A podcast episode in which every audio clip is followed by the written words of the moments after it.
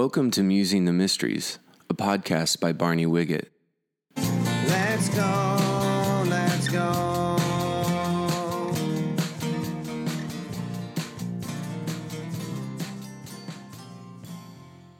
Well, welcome back to our trek through the book of James.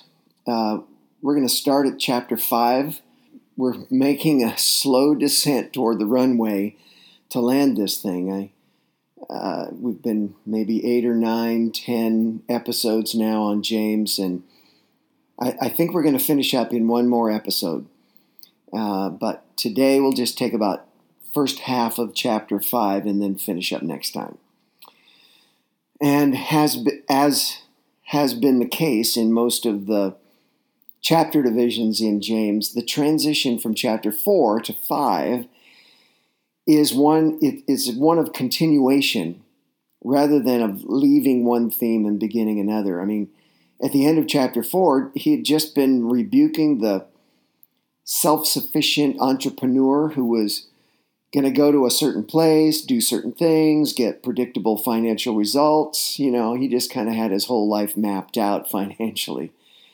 And James confronted him for his self-reliance and for proceeding without, you know, consulting the Creator. And, and like I've been saying all along throughout the letter, James addresses and undresses classism. You know, that idea and and and the not only an idea, but the lifestyle that one human being is better than another based on external things like economics or social standing, whatever. And James' theme is that Christianity and classism clash. Uh, you, you, you can't be the kind of Christian that James, uh, to say nothing of his half-brother Jesus, approved of, and at the same time judge the relative worth of other human beings based on their socioeconomic success or their race or any external factor for that matter. I was thinking about that phrase, making a killing. We use it to describe, you know, a good financial deal uh, in the stock market, or you just sold something, or in the real estate market. It's an it's an interesting colloquialism, don't you think? But I, I wonder who or what is being killed and who benefited from the killing. Well, that's kind of what James addresses here. So chapter five, verse one. Now listen, you rich people, weep and wail because of the misery that is upon you. Your wealth has rotted, and moths have eaten your clothes. Your gold and silver are corroded. Their corrosion will testify against you and eat your flesh like fire. You have hoarded wealth in the last days. Now the Message Bible trans, uh, paraphrase these two or three verses as this way. A final word to you arrogant rich. Take some lessons in lament. You need, you'll need buckets for the tears when the crash comes upon you. Your money is corrupt and your fine clothes stink. Your greedy luxuries are a cancer in your gut, destroying your life from within. You thought that uh, you were piling up wealth. What you've piled up is judgment. End quote. Well, again, please note that this, what we've just read, directly follows what he had just said to the boasting entrepreneur who's going to do whatever he wants, whenever he wants, wherever he wants, and get whatever he wants. And, and so now the question is, at whose expense? Who does he have to hurt or even kill uh, to get what he wants? And James is, is saying that this arrogant attitude is not only unadvisable, but it's sinful and, and, and socially destructive. It makes a killing, uh, but who is the killer and who did they, who did they kill? By the way, it's pretty clear that he's talking to professing, professing Christians here. He's, like I've said before, he, he didn't address the letter to the Elk Lodge. Not that there aren't Christians in the Elk Lodge. I'm just saying it. He addressed it to the church. I mean, it would have been one thing if he said, you know about all those rich people out there outside the church, those unbelievers who blah, blah, blah. But he had he addresses these people directly. Now listen, you rich people. He's talking to the church, the same people that he talked to in chapter two about seating the rich man or the poor man when they come into the door of the church. Remember that? And it sounds an awful lot like uh, Malachi three five. And it says, so I, Malachi said, so I will come to put you on trial. I will be quick to testify against sorcerers, adulterers, perjurers, and then against those who defraud laborers of their wages, who oppress the widows and the fatherless, and deprive the foreigners among you of justice. But do not fear me, says the Lord Almighty. End quote. Now, even though I want to, I'm not going to go off on a tangent on Malachi, but we've all heard the famous passage on tithes and on robbing God of tithes, right? That just comes three verses later. After Malachi rebukes employers for robbing, robbing laborers of their wages, he confronts them for robbing God of his tithe. You know, I guess there'd be a lot more sermons have been preached uh, about robbing God than robbing workers. I just think that's the case. I'm just saying. Anyway, back to James, who said, you have been piling up wealth. In other words, you're not sharing it, you're hoarding it. What do you need such a big pile of money for? You know, again, back to the poor man that he talked about coming into their church. He need that guy needs more than a good seat in the service. He has other needs, survival needs, physical needs. And you, you just can't send him away with a pat on the back and platitudes. And, and so then when, when James refers to the last days, he says, you've been piling up money for the last days. I mean, is he talking about the generic last days ever since, you know, the resurrection up to the return of Jesus? Because that can be called the last days and is in the New Testament often called the last days. Or is he referring to the last of the last days? Uh, as though those these greedy Christians were using the excuse that they had to stockpile their resources because time is short and they have to take care of themselves. And, and then what about the poor? Well, they'll just have to take care of themselves, you know. And it's kind of every Christian for himself. Um, I don't know if he's talking about the last of the last days or the last days in a generic way, but it's possible that he's referring to people that are, have to feel, you know, they're feeling like they need to stockpile. And he says there's a misery that is coming upon them. Maybe he had, you know, A D seventy in mind uh, when the Romans under Titus decimated Jerusalem, because Jesus, in uh, his teaching in the upper room, uh, I should say on the, uh, uh, on the Mount of Olives, referred to that cataclysm off and on throughout that teaching, by the way, as as kind of a precursor for his ultimate, uh, you know, his ultimate return to judge the unrighteous and reward the righteous. I don't know if he's talking about A D seventy, that misery that is coming on them, or a particular crash, or the end of times. I mean, Revelation eighteen, if you read that, you'll see that it speaks of a similar imploding of uh, of the world economy where uh, the rich uh, weep and mourn over their financial losses, the huge crash, crash a global uh, e- economic crash. And, and maybe James is referring to, to a dress rehearsal of the coming of Jesus, uh, or maybe the final judgment on a corrupt and greedy economic system. The warning's the same. I mean, it's not every Christian for himself or herself. It's, you know, what Micah said, do justly, love mercy, and walk humbly with God. You know, if if God entrusts wealth to us, we, we have this fearful responsibility to use it in God-honoring ways and not pile it up and then compare our pile to everyone else's pile like we're in competition with each other. Either way, we're going to face a performance review of how we stewarded our lives and our resources here. Paul said it blame, uh, plainly. Uh, we must all appear before the judgment seat of Christ, so that each of us may receive what is due due us for the things while done uh, done while in the body, whether good or bad. And then James, you know, he wants to know, how, how did you get that pile of money? I mean, what did you have to do to acquire so much wealth?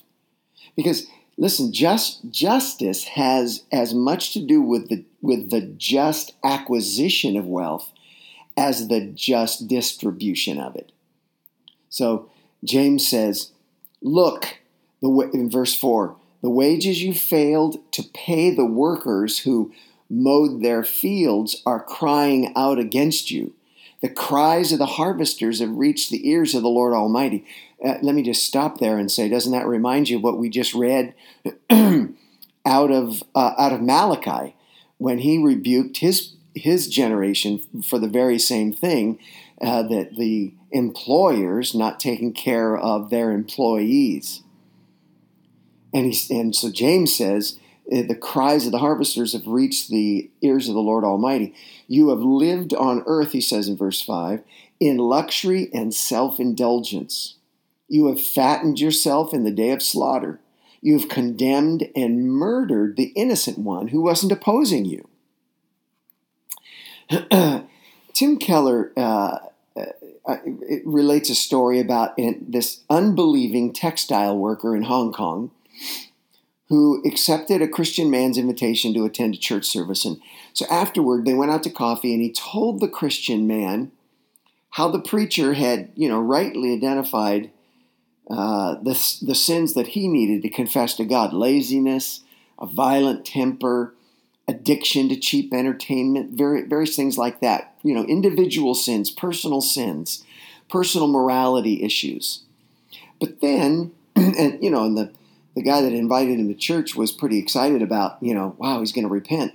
But then the man said how disappointed he was that nothing had been said in the sermon about his boss's sins.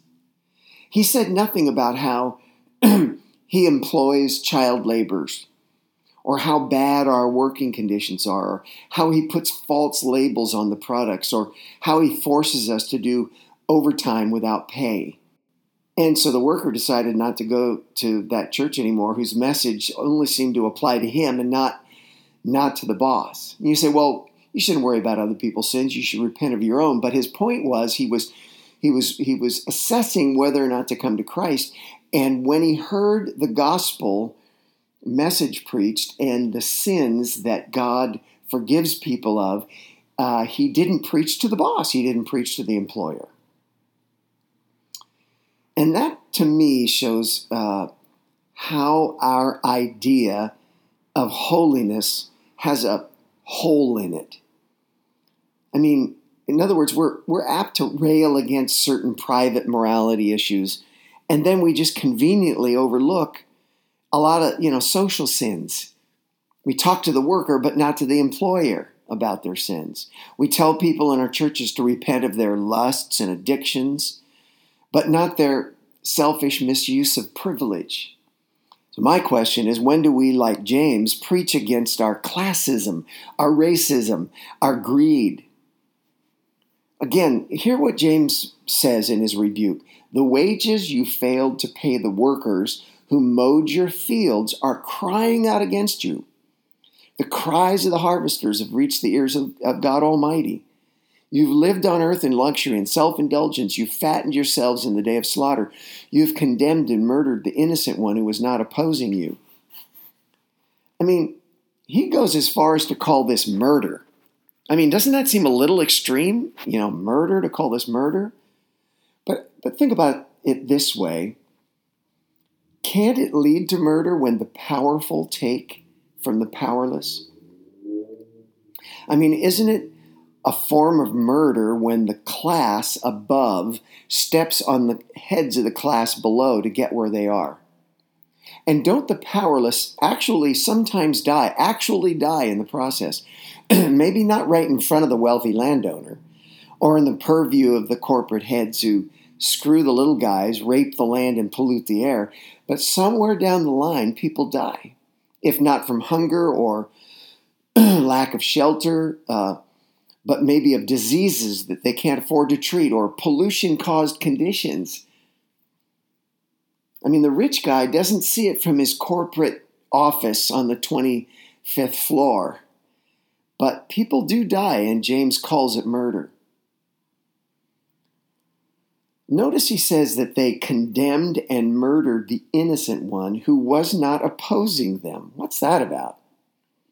I mean, it's not like they were defending themselves against a dangerous enemy. These were just the poor laborers who, because of their greed, Uh, didn't they didn't pay them what they owed them and were therefore made even poorer. And they misused their power, the power of their wealth and, and their status to oppress those who didn't have either of those things. And, and they, like Jeremiah uh, said, they follow an evil course and use their power unjustly. That's a quote, Jeremiah twenty-three ten. Now, hear me. Of course, not every wealthy person gets their wealth on the backs of the poor. Not every rich person got there by ripping other people off. uh, many people in the world today, uh, maybe many is a stretch, but practice capitalism with a conscience. I call it capitalism with a conscience. They're, they're the people that look at the big picture in their business dealings and how their acquisition of wealth is. They they never make it at the expense of other people. They never rise by putting others down. And, you know, they think about their social responsibility and how in the supply chain of the products that they make, how other people are affected. And they refuse, people that have this, uh, that have capitalism with a conscience, they refuse to make an extra million dollars by screwing the little guys in their supply chain. They don't rape and pollute the environment. They see to it that no one somewhere that that no one somewhere down the line, uh, you know, people die, and whether by poverty or by working conditions or whatever. And I'm finding that there is a growing number of socially responsible business models cropping up these days. It's really a, a cool thing in my opinion. And their goals are not just about personal wealth. They put people bef- before profit, and they choose to sacrifice some of their own bottom line in order to avoid disadvantaging the poor and the powerless, if not outright benefiting them. And, and I've, I've come across some entrepreneurial Uh, business models with multiple bottom lines. They call it multiple bottom lines. Instead of having just one bottom line, that is, you know, making money for themselves, they pri- prioritize other bottom lines, justice to their employees and everyone in their supply chain and even the environment. I mean, look it up on Google and see if you can find multiple bottom lines and see if you, you catch what I'm saying. On the other hand, James rebukes the greedy man or the corporation uh, that, if not directly, indirectly, condemns and murders the innocent. People who can't fight back, with people that don't have as much clout as that business owner or corporation head. Isaiah also chastised the rich for using their wealth as, as leverage over the poor. In Isaiah three fourteen, he said, "Your houses are filled with things stolen from the poor. How dare you crush my people, grinding the faces of the poor into the de- into the dust," uh, end quote. I like Wendell Berry's statement, do unto others, do unto those downstream. I started to say do unto others because we're used to the golden rule, but he kind of rephrased it and said, do unto others, I said it again. Well, let me say the whole thing of Jesus now. Do unto others as you would have them do unto you. Now, Wendell Berry said, do unto those downstream as you would have those upstream do unto you. Upstream, downstream. Make sense? So the bottom line is, is money, it, it buys clout. It, you know this to be true. A wealthy student athlete gets away with raping a fellow student and just with a slap on the wrist. A rich and famous football star gets away with murdering his wife, right? A C E O is fired for robbing the company, goes to a white-collar resort jail for two years, and comes out with a forty-seven million dollars bonus. Those are all true. Those are all real stories. You can also inherit leverage as well as buy it. So, you know, the, the majority culture in any country, for instance, will always have the power they need to bless or oppress those in the minority. And history shows that they, we will surrender that power with no small struggle. I mean, we're we're gonna we're gonna fight against surrendering our power and our and our uh, leverage over others. And and when we realize that our majority status is being threatened and that others are beginning to outnumber us, as uh, uh, we wall ourselves into our safe havens, right? Uh, threaten our majority status, and it's game on for a lot of people. Russell Moore said, quote, "Left to ourselves, the majority will always protect the powerful and forget the weak. That's especially true when the weak at issue are not only powerless, but invisible," end quote. And then Timothy Keller again said, "The strong must disadvantage themselves for the weak, the majority for the minority, or the community frays and the fabric breaks," end quote. I'm ju- I'm just saying that most of us are complicit in the oppression of of the uh, of the wealthy over the poor, whether by direct, unjust treatment or by indirect consuming of products that were made on the backs of the poor and unjustly treated. I mean, some of them were, quote, condemned, which implies that they were unjustly treated in court. And the wealthy have the resources to get the best lawyers, if not bribe the witnesses against the poor. And for what? Just for more money. And the prophets, they railed on two main things. I've I read through all the prophets last year, and, and it seemed like there were two main things that they railed on. Idolatry, no no uh, puzzlement there, no surprise there. Idolatry and injustice. I noticed this over and over. Jeremiah, for instance, in Jeremiah twenty-two, thirteen to seventeen. It's a long quote, but let me read this. Jeremiah twenty-two, quote, "Woe to him who builds his palace by unrighteousness, his upper rooms by injustice, making his own people work for nothing, not paying them for their labor. He says, I will build my house, a great palace with spacious upper rooms. So he makes his large windows in it, panels it with cedar, and decor- decorates it in red. Does it make you a king to have you more uh, to have more and more cedar? Does did not your father have uh, food and drink? He did what, what was right and just, so all went well with him. He defended the cause of the poor and needy, and so all went well. Is not that what it means to know me, declares the Lord?" End quote. So he he rails on the the uh, the person who. who you know lives in a palace with uh, and by injustice doesn't pay his workers and builds himself this this great mansion, and while people outside are starving. And and then he says, "But your father, uh, your fathers before you did what was right and just, and they defended the cause of the poor and needy, and everything went well." And he says, "Is not that what it means to know me?" Meaning, that's what it means to know me if you uh, live justly, if you uh, if you live justly and uh, walk humbly with God. If you if you uh, if you disadvantage yourself to advantage somebody who doesn't have your same innate or inherited advantages.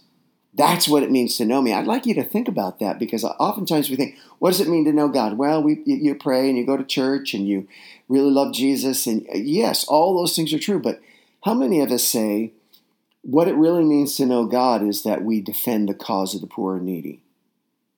Anyway, well, I think it was Craig Greenfield who said, when human systems dis, uh, distribute God-given resources in a way that places a small fraction of humanity in luxury, while a billion people live on or die on less than a dollar a day. Can that be anything other than sin?" End quote. I mean, so there are corporations and businesses that use child labor and slave labor for blood diamonds, for chocolate, for clothing, for digital devices. Millions of people work in sweatshops and work for pennies an hour to, to clothe folks who, who can spend twenty to two hundred twenty on a, on a shirt or a pair of pants. And that's why James says the cries of the harvesters have reached the ears of the Lord Almighty. You've lived on earth in luxury and self-indulgence. I, I, I know that what I'm saying to some of you sound like the rantings of a lefty liberal activist, you know, against corporate America. But James, the half-brother of Jesus, is saying these things. And even John Calvin preached these things. Even Jonathan Edwards preached these things, the, the famous preacher of sinners in the hands of an angry God. And John Wesley, uh, the founder of the Methodist Church, preached these things about, you know, wicked practices of the rich over the poor laborers. Look it up. Google those guys, Calvin, Edwards, Wesley. See, preachers that identify not only individual sins, but institutional ones, they get accused of liberalism or socialism. And it, listen, it's not socialism. It's just biblical Christianity to do justly, love mercy, and walk humbly, just like Micah said. And, and you know, listen, far be it from me to name the names of corporations who who use slave labor and unjust socioeconomic and environmental practices in their, you know, supply chains. And I'm not going to name politicians whose policies abuse the environment and, and abuse the vulnerable, take advantage of the vulnerable in order to benefit the rich. But I will ask you this. Aren't we complicit in their injustice? These business owners, corporations, and politicians. Aren't we complicit in their injustice when we buy the corporation's products? Because, you know, they're cheaper, or or we vote for the politician, you know, into office because, you know, we stand to benefit socioeconomically by their policies. How are we not guiltless if we vote with our, you know, v- vote with our money in our bo- in our purchasing or at the ballot box for people like that? And James says their cries have reached the ears of the Lord Almighty. There are prayers, in other words, that arrive in heaven and are heard by the God who cares about the just distribution of wealth and power. See, because he's a God who, who says there are no classes among us. There is no caste system in his system. It, and no one is greater than anyone else to God. And he listens to the cries of the poor and the victimized. Listen, maybe even more than the prayers of other people, certainly more than the prayers of the victimizers. I never really thought about that word, victimizers. But James made it clear when he said, when you ask, you did not receive because you asked with the wrong, wrong motives, that you may spend what you get on your pleasures. That was back in chapter four, verse three. But in chapter five, he says, the cries of the harvesters have reached the ears of the Lord Almighty. I, I wonder how many of us hear what God hears. I mean, he hears the cries of the harvesters. Do we hear what he hears? And, and what about God's cries, God's tears? I mean, can we hear the cries of the God who hears the cries of the oppressed? Christopher Hewitt said, I, I believe that God is using the cries of our friends who suffer in poverty today to call the church out of its soundproof sanctuaries, end quote. And James goes on to say, you fatten yourselves in the day of slaughter. The, the, these oppressors that he's addressing, they get fat with the food that belongs to other people. And it, it's It's not like they, they can take that food and fat with them, right? Like we say, you can't take your money with you. Well, you can't take your food and your fat with you. The Message Bible says about this verse, "You've looted the earth and lived it up, but all you have to show for it is a fatter than usual corpse." End quote.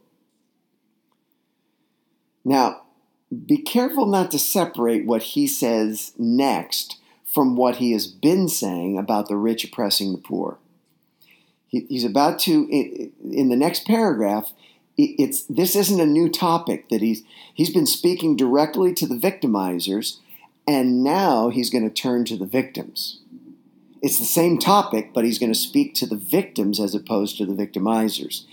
He's been disturbing the comfortable, and now he's going to turn to comfort the disturbed. And in no uncertain terms, I mean, he's told the upper class to quit looking down on the lower, and now with equal clarity, he's going to tell the lower class to look up.